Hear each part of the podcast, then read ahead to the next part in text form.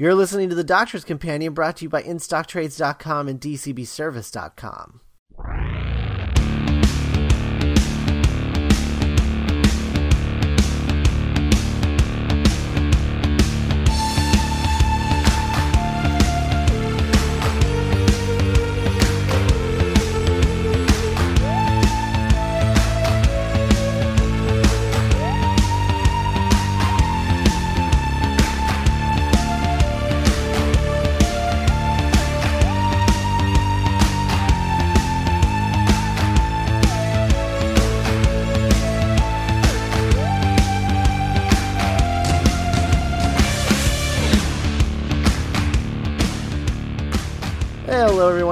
another episode of The Doctor's Companion. I'm Scott Corelli. And I'm Matt Smith, but not that Matt Smith. And we're from MindRobber.net, which is the home site of MindRobber Productions, where we talk about all of the things on podcasts uh, like this one, The Doctor's Companion, where we talk about Doctor Who, The Mind Robbers Versus, where we take a show we love and and and and, and pick it apart episode by episode.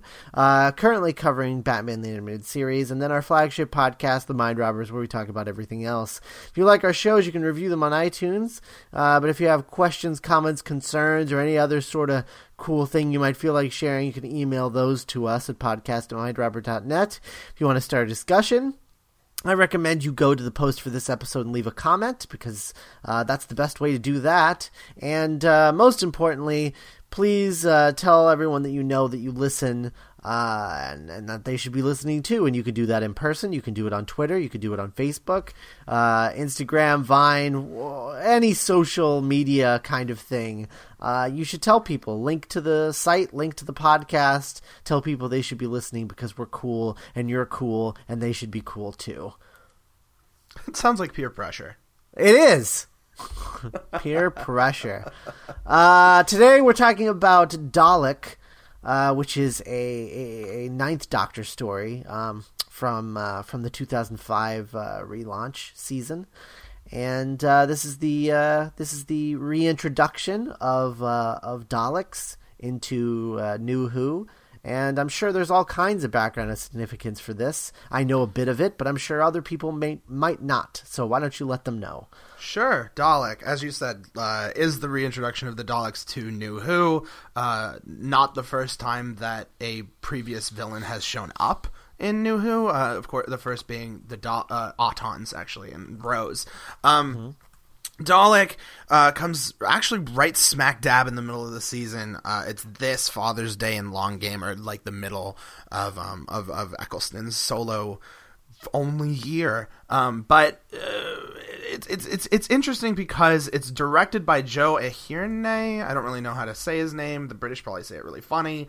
Uh, but Joe Ahearne, who did um, uh, he did he did this. He did uh, uh, uh, Father's Day, and he does Boomtown Bad Wolf Parting of the Ways. So I mean, I think he's pretty good. But I think the biggest one for me is that it's the only Doctor Who story um, in in in the new series for TV that is written by uh, what's his name, Robert Shearman. Um, sorry, I'm I'm a little scatterbrained today. Uh, so Robert Shearman was a uh, a theater writer. He'd written a lot of plays, uh, and he came to the attention of a audio production company by the name of Big Finish in uh, in early 2000 with a and uh, presented a story called The Holy Terror, which is a story starring the Sixth Doctor and a talking penguin named Frobisher, which is amazing. Uh, and mm. then would go on to write a, a, series of other stories, including The Chimes of Midnight, which is a, an incredible Eighth Doctor story, uh, Jubilee, which is a Sixth Doctor story, and airing just just about the time that this show this this uh, the Doctor Who was announced to come back a, a story called Scherzo, which is uh, an amazing, amazing, amazing story. Um, but Russell T Davies at the time wanted to bring back the Daleks because they're a big thing, and he and and the BBC was like, "Yeah, we want you to bring back the Daleks." So he was planning to bring back Dal- the Daleks, and he wanted uh, Shearman to use the idea of Jubilee, which was, uh, you know, bring in what made the Daleks really exciting, and and do it only do one Dalek versus the world. And uh, what's interesting about that is, um, oh, I lost my train of thought. What am I doing today? This is weird. Where am I? Um, sorry, sorry. He he has this um, he has this idea for a, a solo Dalek story, and Shearman starts writing it, and then the BBC come to Russell T Davies and go, "So that thing where we want you to bring back the Daleks, I think we might not have the rights to it anymore because Terry Nation's people are really angry at us for violations of treaties and rules or whatever about how we're allowed to use them. So we might not be able to use the Daleks." And Russell T Davies is like, "Well." crap. So he uh, starts to introduce the idea, this idea of this sadistic child, which is a graft of skin trapped inside a small sphere, small spherical object, which eventually become the Toclafane uh, from the from the third series finale with the Master.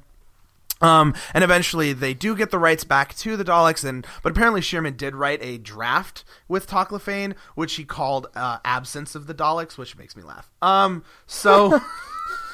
So I mean that's really the background of it. it the the BBC also one more thing. The BBC did want uh, the Daleks to appear early on. Uh, they actually wanted the Daleks to be in the first story, but Davies actually said no, and not for the reason you might think. You might say like it's too much too soon, but the reason is because he knew that the Daleks would would get a lot of um, a lot of excitement, a lot of people would uh, and publicity, and people would be like, "Oh, the Daleks are back!" So he put it in the middle of the season, right when he realized when he thought that people would stop watching. So that was his reason for doing that, and that's um that's Dalek, and I, I have a lot of thoughts. So.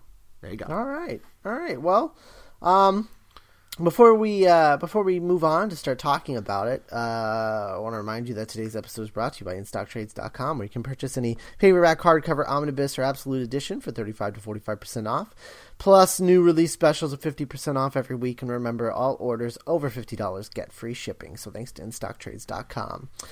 Um, okay, so Dalek is one of my favorite stories from this uh, from this season.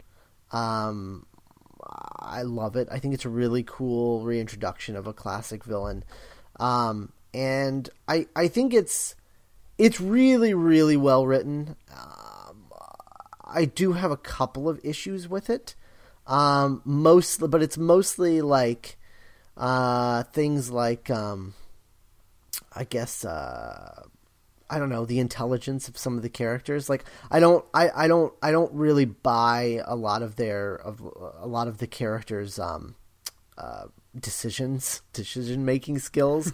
I don't know. I like there there's just moments like there's that uh there's that one guy uh, at one moment the uh the uh the American soldier at one point is like uh uh the doctor is telling him like aim for the eye stalk you know that's that's their weak point. And the guy's response is uh, i think i know how to shoot a, a, a, robot made of tin or whatever he says. And i'm just like uh, you mean that thing that just killed like 24 people in the room before it got to yours? You mean that that that tin robot? Like i i i just I, i'm like yeah, I'm sorry, but I don't care how confident somebody is if that just happened, you're gonna be scared of that thing. um, like like I understand if that was that was some something that someone said in the room before it killed like 24 people, but after it killed 24 people, no, you're gonna listen to the doctor because he knows. um, I just I don't I, I I hated that. Like when that happened, I was just like, okay, no, you're just writing Americans as as as douchebags. Like that's all you're doing.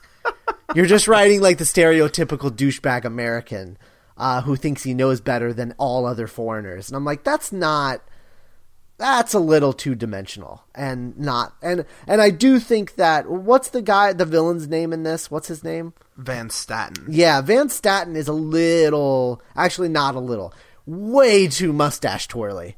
Um to the to the point of like he's just a monster. Um and not a believable monster, just a monster for being a monster's sake. Like mm-hmm. like stop shooting the Dalek because but it's killing them. Yeah, but they're disposable? Like, really? They're human beings. Like, and and do you actually think, oh, oh, you're you're ordering us to stop shooting the thing that's killing us? Okay, we'll stop. I mean, did he actually think that would work? Um, I I don't know. I have problems with like just the the particular characters in this, but it's all unrelated to the actual like emotional base of the story, which is the Doctor and the Dalek being the last of their kinds and dealing with that. That I love. All of that stuff I love. It's all of that B plot stuff with Van Statten and and the military people that I hate. I hate all of it.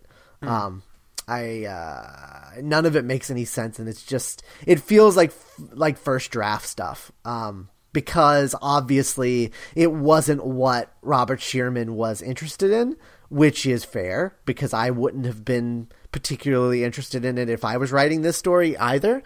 But you still got to spend some time with it and make it believable. And I don't think he succeeds in that totally. See, it's interesting you say that because I hadn't thought of it that way. Because um, Van Statten is a monster, and I, I, will point out that I did actually watch this very recently, in addition to just watching it before we recorded. But um, uh, Van Statten I, I am willing to give him a lot of leeway in in ways where I normally wouldn't give a lot of leeway, and the reason for me giving that leeway is because I'm a big fan of Robert Shearman, um, and I know you are mm-hmm. as well. But uh, Van Statten comes from the same cut of uh, of of cloth that all of Shearman's villains come come from. Shearman is interested in incredibly dark subject matter. His his short stories, his Doctor Who plays are uh, brutal and very dark and very nightmarish. Um, when you listen to something like Jubilee, uh, which is the story that this is partially based on, Jubilee is a nightmare. It is a true nightmare. There's nothing more horrifying in the world than listening to people talk about drinking Dalek juice, for instance. Um, and Van Statten comes from that. I mean, the military, yes, that's a bogus thing where it's just like, come on, like just do what the doctor tells you. You're dead anyways. Um, but Van Statten feels like a Shearman villain, uh, down to the core, and and that's never more present than it is when he's walking down that hallway for the first time with uh, Diana Goddard, um, and and just riffing on hilarious things. Um, so I don't I don't really mind it as that, and it gets them to like an interesting place because Van Statten is very much a Dalek. Um, he is this guy who doesn't care about anything else except himself. He just happens to be like uh, instead of instead of focused on tyrannical uh, genocide, he's focused on greed. Um, and I like I like that, and I like Van Statten, and I think that that kind of works within the tone that Shearman kind of goes for. And you can tell that he's pulled it back, but it is still remarkably dark. Um, uh, for Doctor Who's story, and not in a way that is obvious the first time. It's just when you look back and you're just like, oh, this Dalek just asked for someone to tell it to kill itself. Like that is really dark. Uh, in ways that Doctor Who kind of doesn't go there, uh, and I and I like that about it. Um, but no, I, I, I do like this, and I think that this is the best story of this season. Um, having just rewatched it, this is it, it, it's amazing. It's it's gobsmackingly good. Um, and I think that the the interesting thing is that Shearman, what he does is his inspiration. I mean, it is Jubilee, but the inspiration for Jubilee comes from a line in Power of the Daleks, which is like the best Dalek story ever, where the Doctor says to the colonists in Power of the Daleks, one Dalek, one Dalek is enough to take down this entire colony, and that's the th- and that got stuck in Robert Shearman's head as a young child, and ever since then he's been thinking about that, and that's basically what happens. This mm-hmm. Dalek just goes nuts and threatens to kill the world, and you believe that it'll kill the world. Um, and that's brilliant. Like that's exactly what you should be doing as a writer, as um, as a as a storyteller. It just gets you to a really interesting like story place. It's a fascinating story to do. Uh, it also just happens to have a great emotional core on it, so that's nice. Mm-hmm. Um, I yeah, so like I, I like that. I I think. Uh, I guess I see what you mean by by Henry Van Statten I just don't believe him as a character. I just don't find him believable at all. Sure, no, I get that. And in uh, other char- in other situations, I'm with you, but in a Shearman ethos, I think it works. But that's hmm. just me.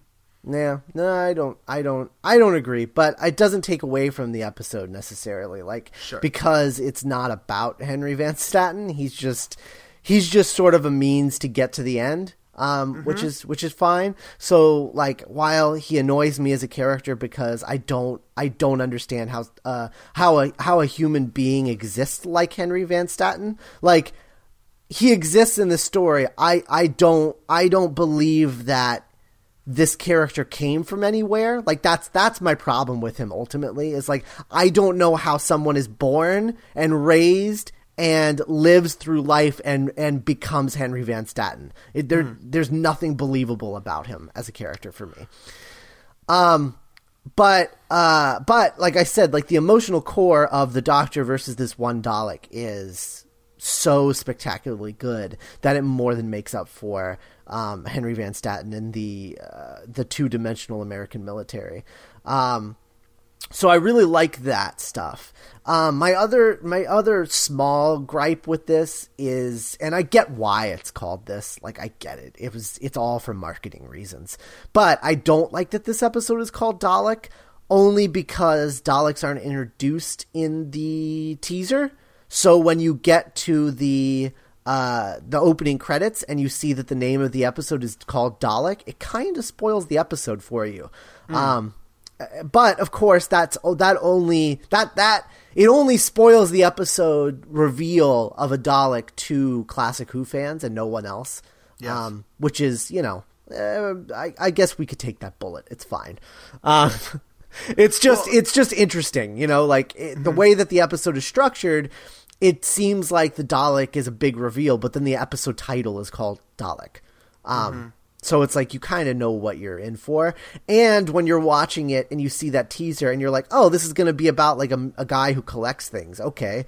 And then you see the title is called Dalek and you're like, oh, wait, no, it's not. um, so I, I don't know. Just, just a weird, uh, again, not even really a complaint so much as just like a small, like, um, thought, I suppose. Um, sure. Because I get it. I know why it's called Dalek. I get it. Um, it's just uh, uh, interesting from a from a story structural standpoint. It kind of ruins the reveal. Um, yeah.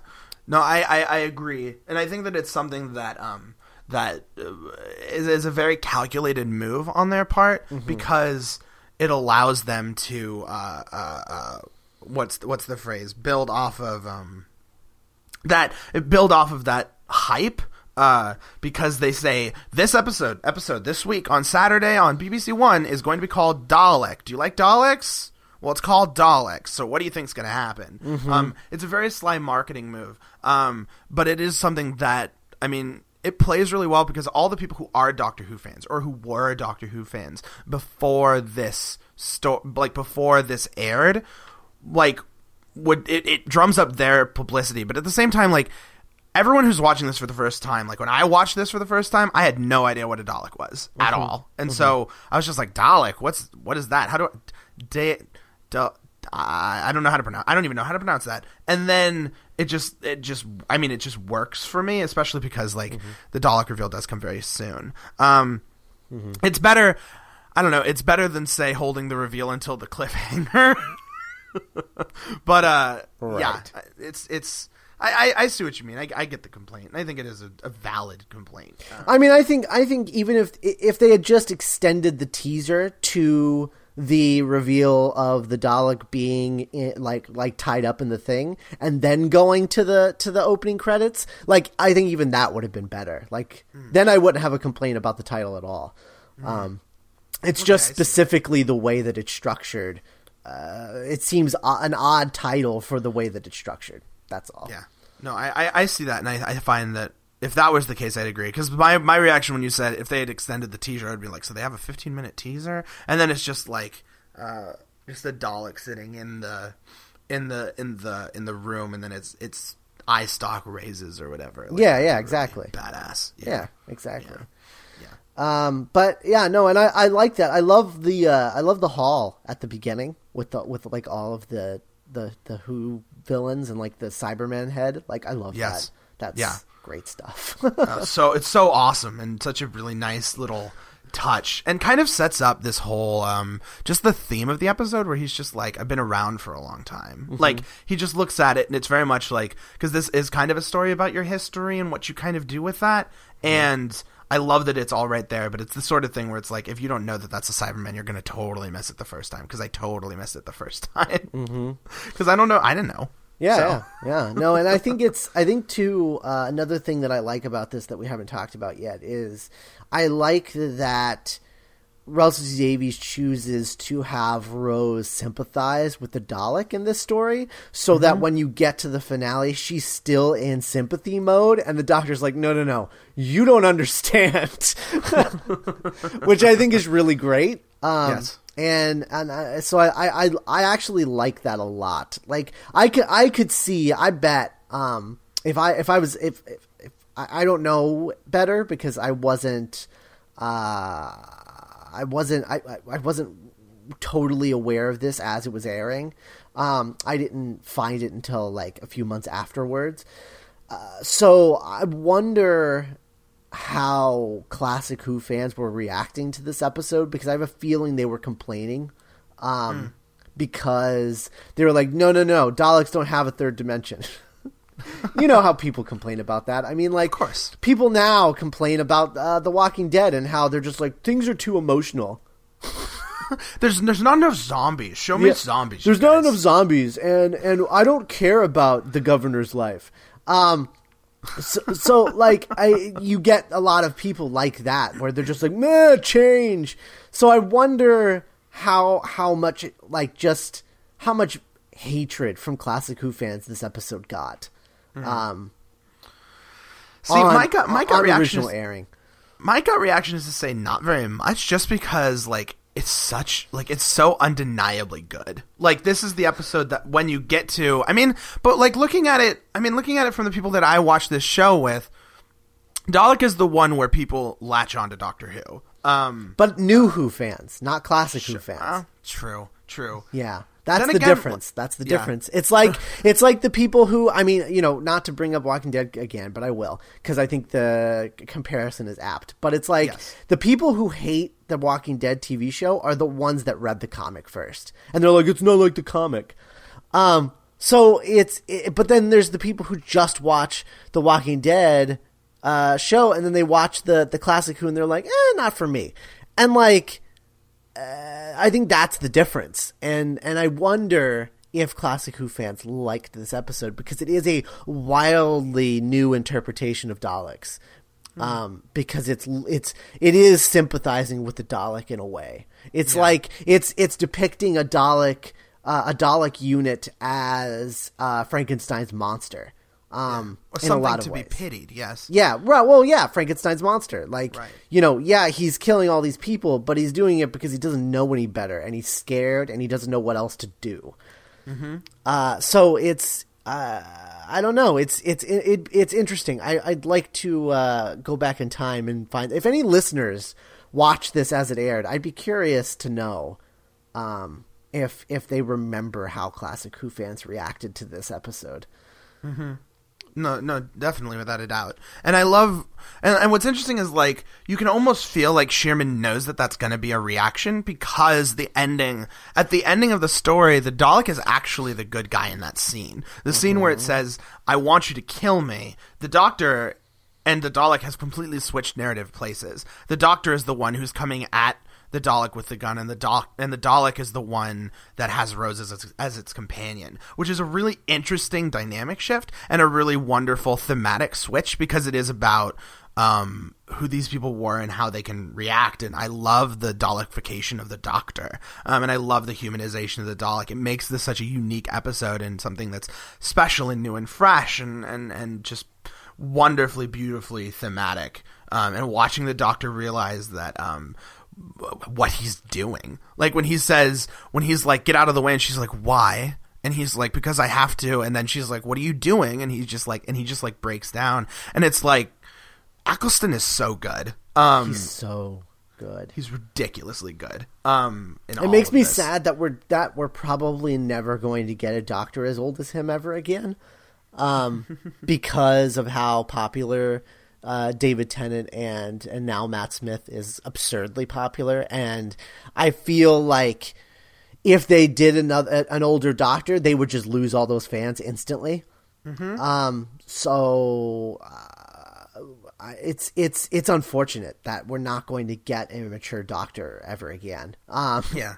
at least Well, I not mean- for a long time. Well, you never know. I mean, if, if when Smith leaves, it's going to be one of those things where it's like, well, what do you have to do? Like Moffat did want an older doctor. Um, Yeah, but but what Moffat wants to, won't matter anymore. It's going to be what BBC wants, and BBC makes a lot of money off of Doctor Who now, and it's all because of Matt Smith and the fans that Matt Smith has generated as being a young, goofy Doctor, and they're just going to want to repeat that again. They're not going to want they're not going to want a Peter Davison to his Tom Baker. They're just not going to want that.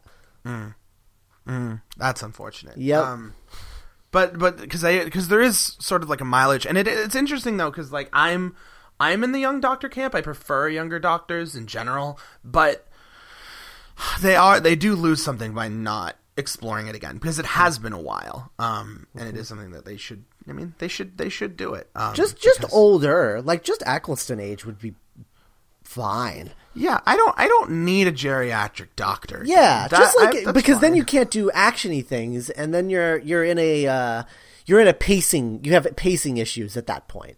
Um, if if you have an old like an old doctor, like like a fifty plus doctor, like then you come into to pacing problems because you can't have the doctor run around a lot. Like you just it just doesn't work. So like it makes more sense to have him like top out at fifty and like Yeah. fifty and younger.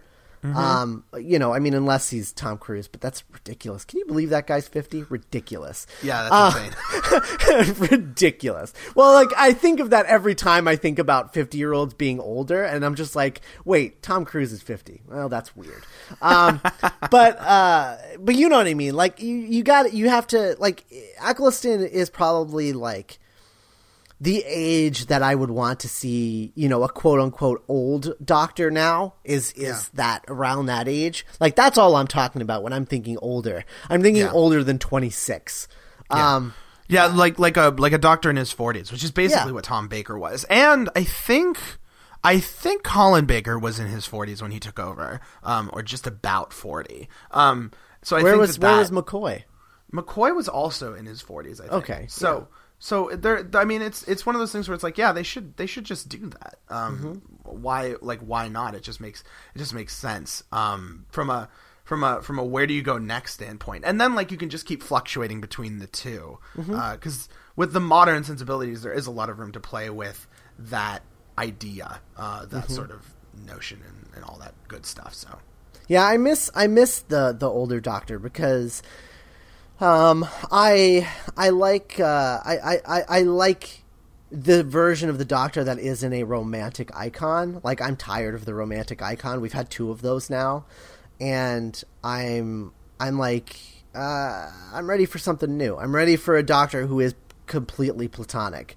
Um Sure. and uh, I don't think we're going to get him. Uh, because they like him as a romantic lead now, which is odd. Well, the thing about Doctor Who that's interesting is like I, you, you say we're not going to, but I I can't I can't imagine it's going to stay that way because Doctor Who is constantly able to reboot itself and re-envision itself, and it's one of those things where like yeah he could start as a romantic lead, but they can wean him off of that. Um, I or at least they can they can wean him off of that and then make it so that the fourteenth Doctor is is uh, not a romantic lead, and that's But fine. but will they have interest in that? Is the is the thing? I think is ultimately the question. Do they have any interest in weaning him off being a romantic lead? uh, once you're once you're out of interesting romantic lead stories, which they're kind of out of at this point, yes. Um, because because trust. I mean, I think I think you're thinking I think you're you're thinking in terms of what's going to make the better show and not in terms of what makes the show popular right now. I I am, but I also have to as a writer. Yeah, no, I know. Hollywood, have to believe in executives not being purely bottom line and no understanding that story does matter. Um, that a take and a view does matter as much as what makes it popular. Um, if not more. So I have to believe in that at least on some level. The problem is that like Moffat, for example, is just really big and flashy, and he's really powerful, and so the BBC goes with him because they trust him. When you get someone who's whoever's next. Uh, I think they're going to have some notes, but they're also going to be interested in that person's take because you were rebooting the show. Well, I hope Um, so. Yeah, I do I hope so. have have faith, man. This is not the first time. Like the show is constantly able to reinvent itself. It's the reason why it's the best show ever made, um, or the strong, the best television series ever made. There's a reason why. That's the reason why. So, I, I believe, believe it, bruv. Uh, I, well, it's just it's it's just the thing where it's like you're right, but at the same time, like we've had this version of the Doctor since it launched, um, because that's what Russell T Davies was interested in, and then now that's what Moffat's interested in. So it's just uh, I'm I'm I'm I'm curious uh, if it will change. That's all. Sure, sure. Uh, I don't have faith that it will because I have yet to be proven that that is that can be the case. So, uh, but I'm I'm totally for being proven wrong. Um, Absolutely. I'm all for uh, the, one- the, a couple other quick hits that I have on Dalek. Um, uh, the scene in which uh, Eccleston meets the Dalek for the first time is amazing. Like, it just outstandingly amazing. And it's interesting, again, having listened to Jubilee a couple of times, how uh, uh, like Shearman writes the scene subtly differently compared to because the scene is basically the same. The lights are off. The Doctor walks in. The Dalek lights up. The Doctor freaks out. What happens next is how Shearman differentiates it, and I think it's really interesting that he can take an alternate take on that same scene um, because it's really masterful. And it honestly reminded me of like Victory of the Daleks when when Matt Smith uh, uh, attacks the Dalek with the wrench. Although this is better. Um, and and I mean it's that. Uh, I also again want to say that this I think is the best use of the Daleks in the class in the new series. Um, uh, because I can't think of anything that uses them quite better than this. It's Dal- just a Daleks very take Manhattan. I mean, come on. well, you got to you got to make you got to make human slaves and pig uh, human human uh, brainwashed and pig slaves. So there you go. Um, uh, just because it's such a specific take, and it really does kind of like this is. I mean, it's just refreshing. The Daleks going back to God, Evil of the Daleks. Like you'd have to go back almost forty years from where this aired to find something that is as interesting uh, a take on the Daleks as the, as it is here. Because the other stories that I want to say, like Revelation and Genesis, are Davros stories more than Dalek stories. Um, uh, and then the last one is that this story, what strikes me, and this is a this is a Shearman thing. But this story does things that are completely insane, but I love the way that it treats it with real gravitas, and it makes it legitimately much more scary. Like the moment when the Dalek starts to levitate, and Rose just goes, "Oh my god!" is mm-hmm. just amazing. And the part where the Dalek absorbs the internet and knows everything is amazing. Like all of mm-hmm. those things are just wonderful and beautiful, and I, I, I, I love it when they take something that is really campy, put a big old lamppost on it, and say, "Actually, get in the moment. We're being scared right now." Um, awesome and Yeah. wonderful. No, it's great. Great. It's great. All right, so before we talk about the nameless city, I want to remind you that today's episode is brought to you by DCBService.com. DCBS, the site that lets you or- pre-order all your monthly comic book statues, action figures, anything you can get from local comic book shop. You place your orders three months in advance with monthly discount specials up to 75% off and regular discounts of 40% off. Ship as often as you like with orders as large or small as you like. You only pay $6.95 for flat rate shipping. So thanks to DCBService.com. Uh, there's new Doctor Who stuff on that site every month. So uh, go go check it out. Like every month in previews, there's like two or three pages of Doctor Who stuff. Um, so go uh, go check it out. Go check it out. Uh, DCBService.com. All right. So uh, the Nameless City. This is the second uh, the second ebook uh, short story thing uh, being written by children's book authors. Uh, this is for the second Doctor. It's written by Michael Scott, uh, but not the fictional Michael Scott because that would be weird.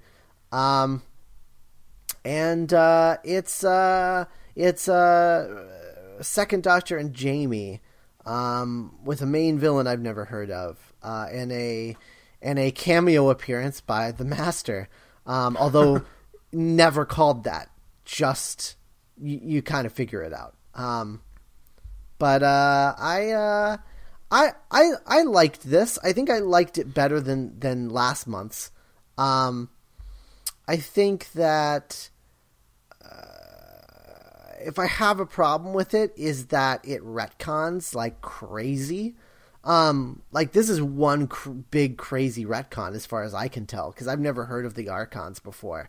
Um, so uh, that's it's an insane retcon if that's the case, and we'll talk about what it is exactly in a second.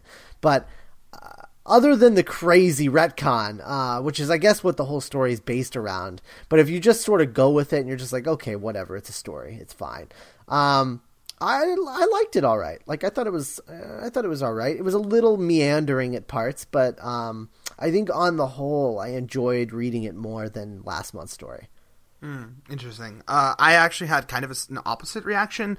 Uh, I did like it, um, but the thing that I liked about uh, the, the big hand for the Doctor, which we talked about last month, uh, which was the a- Eoin Colfer story, uh, was that the the big hand for the Doctor had a really great sort of underlying idea that I liked more than I liked this one. Um, and the reason for that is that that one has like an interesting sort of take on Doctor Who, where it's like Doctor Who inspires spoilers Peter Pan. This kind of didn't have that, and it was just kind of like a big uh, rompy action piece, which is not what I'm kind of interested in when it comes to Doctor Who. And honestly, I found myself a little bored by it because it was just like, and then the Doctor talks to these guys, and the the Archon Archons turn into a big giant tentacle thing, and and stuff like that. And it was a little um, it was a little frustrating um, for me. But I like the imagery. I like the spectacle of it. It's one of those things where it's like, yeah, this is something that works really well as like a prose novel. I just didn't. I just thought it was a little fluffy for my taste. Um, yeah, I do think it could have been shorter. Yeah, it, it, it, felt very drawn out. Which I mean, okay, fine. You're doing a Patrick Troughton story. I guess you're allowed to do that. But um, but it, it was like it was just interesting because it wasn't like it just didn't kind of. It felt like um, it felt like a season six story, which I know you haven't seen a lot of season six, but uh, it, there's just it just doesn't feel like it just doesn't feel like what I kind of want out of a Patrick Troughton story. And what I want out of a Patrick Troughton story is not a base under siege because God knows we have way too many of those. But um, uh, I just kind of I don't know. I felt like I felt a little let down by it because um. Uh, I just I just didn't think it was a great use of the second Doctor in particular. I think it I think it had the voice really really down. Um, but the but the actual actions and what he's doing and how he's doing it just kind of got away from what I really like about the second Doctor, which is that he is unknowable, that he is mysterious and uh, mercurial. And I, I, just felt like it was lacking a little bit, but that's just, I mean, that's just me. Mm-hmm. Um, it's still worth reading. I mean, it costs like two bucks and I had a good time, but it was just, I just felt it was a little drawn out, um, unfortunately.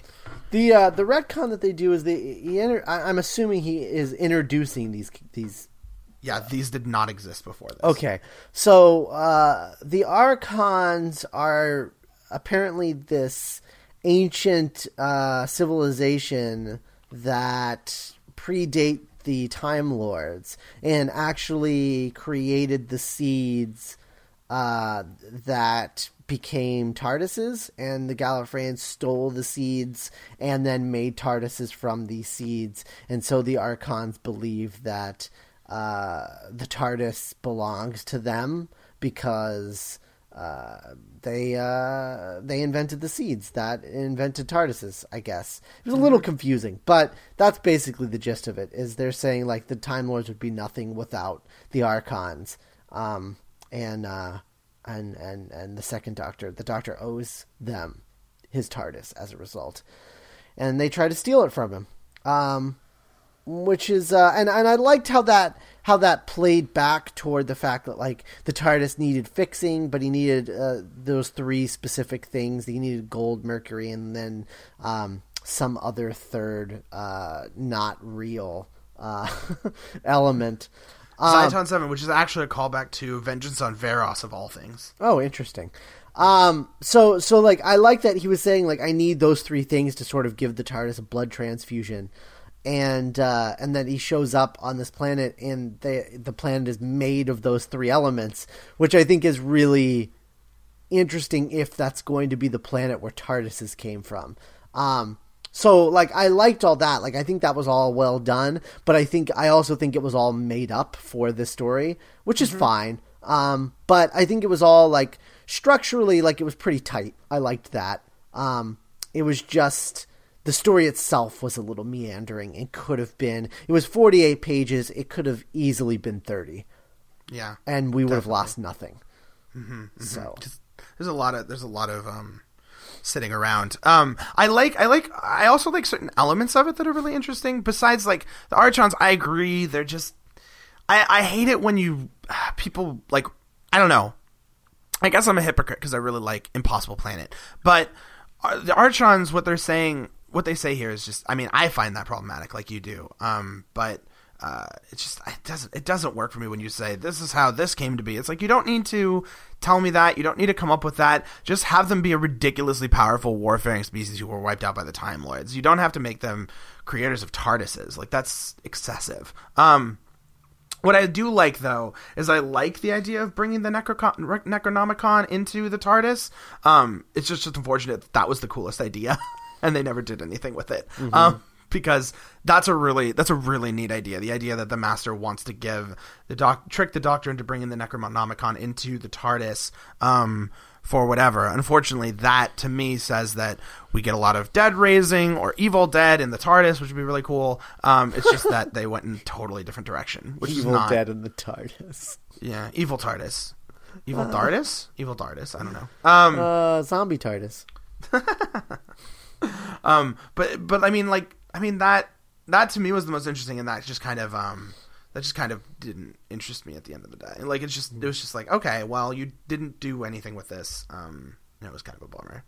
So yeah. Yeah. yeah. All right. Well, uh, next month we'll talk about the third story, which is entitled "The Spear of Destiny." It's a third Doctor story written by who? Uh, I don't. I don't remember, and I don't have it in front of me. Okay, I'll get it for you in a second. I don't remember either, but um, that's that'll be in uh, that'll be sometime during uh, during uh, New Who is when we'll we'll have uh, we'll have that to talk about. Um, so yeah, well we're gonna keep going with them because uh, yeah. I think they are interesting reads for sure. Mm-hmm.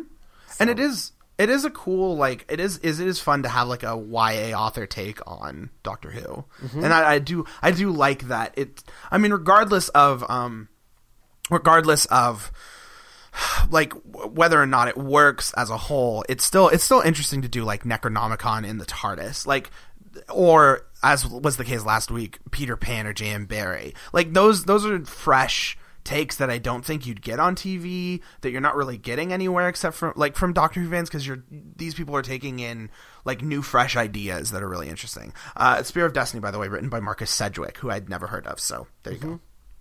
I'd never heard of Michael Scott either. So yeah. Although he apparently was has written a number of stories, so good for him. Okay. good for him. Yay. Good job. Um I uh, all right. Well, next week we're going to talk about Patrick Troughton and the Seeds of Death, our farewell story uh, to Classic Who for, for eight weeks while we're dealing with uh, New Who returning. Yes. Um. So uh, so more Patrick Troughton next week. Seeds of Death, Ice Warriors, uh, good stuff. In the meantime, uh, you can uh, find us on the internet. Uh, I am twitter.com slash Scott Corelli, also twitter.com slash Scott Commentary, where I live tweet things from time to time. Uh, and then you can also uh, find me on our other podcasts, like The Mind Robbers, which is our flagship podcast where we talk about all of the things just stuff we've been watching, reading, playing, uh, whatever, anything that we've been, any sort of entertainment we've been consuming, um, sometimes uh, news items that we want to talk about. Uh, all of that is done on the Mind Robbers. Uh, so check that show out. Also, the Mind Robbers versus uh, currently Batman the Animated Series. Um, we're looking at that uh, episodically. We do two episodes of the Batman the Animated Series for each episode of the Mind Robbers versus Batman the Animated Series, and we do three episodes of uh, the Mind Robbers versus a week, and each episode is, roughly runs between 15 to 25 minutes. Um, so uh, nice bite-sized chunks, and we're talking about Batman the Animated Series, which is a great show. It's a great show. Um, so you should be listening to that if you're not already. Uh, Matt, where can people find you?